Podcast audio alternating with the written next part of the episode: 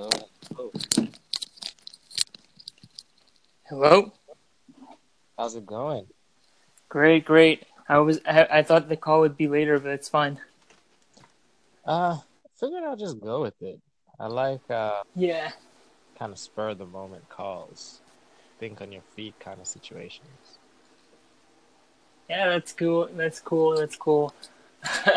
So, I don't know. Today it's it's kind of weird. Like I think the theme of the day has been, well, Fridays are usually kind of like a retrospection day for me. Um, yeah. where I look back on the week, kind of review if I've hit, you know, all my goals, uh, what could I have done to, you know, kind of do better. Um, and then growing up, uh, Fridays were also considered preparation day for our Sabbath. Okay. So like tomorrow, usually I'm not working, I'm doing more community-based things, or I'm in church. Um, and Okay. so usually like the end of the week is a very weird mindset. And today, um, I played around a little bit with uh, being a Uber delivery driver. And so this kind of All right. falls into trying one new thing a day, um, stepping outside my comfort zone a little bit. Uh, and one of the people that I delivered to was deaf. And it made me really think about the way in which we connect with people and how technology enables uh, so many happen. Um, Yeah. I thought it was pretty cool that you know times we think about like our the tasks that we're doing and we may think that they're not significant in any way, um, but we never know who's on the receiving end. So yeah, that's kind of where I'm at today. That's cool. Yeah. So what about you? What's it's new? Like Yeah, I guess the the got recruit the kind of recruitment I guess was kind of new to me.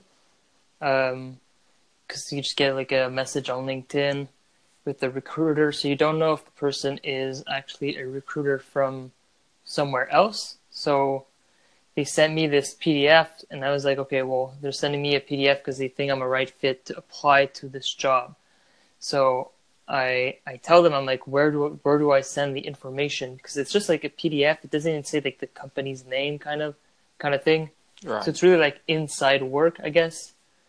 So felt kind of alienated from that whole process, but overall, it's just that they tell you who they are and what they do afterwards, so you get a clear understanding of what it's like. Yeah, so you're going through an interesting journey right now, and that's kind of why I wanted to uh, do this interview with you because it's a very huge transition, right? Yep. Like your school, you have your book, you have, you know, searching for like that new position. Um, like, what are some of the things that you're keeping top of mind, like to stay focused and to stay positive? To stay focused, I I basically just try to focus on my own work at the same time. So just keep ideas running. Try to read.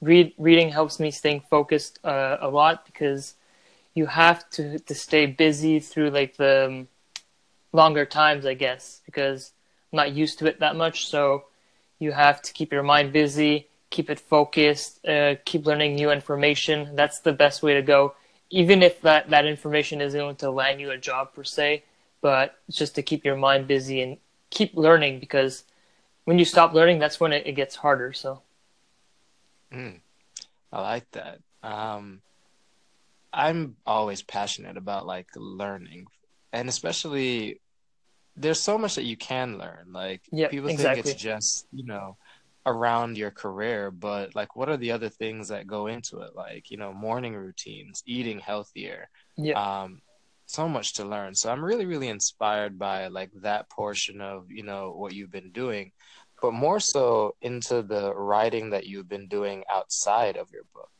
Um, what's been inspiring that? mostly just the culture, I guess, or I guess, yeah, culture um, goes back to reading a lot. I like to read a lot of books, so because I know a lot of people on on Facebook or anything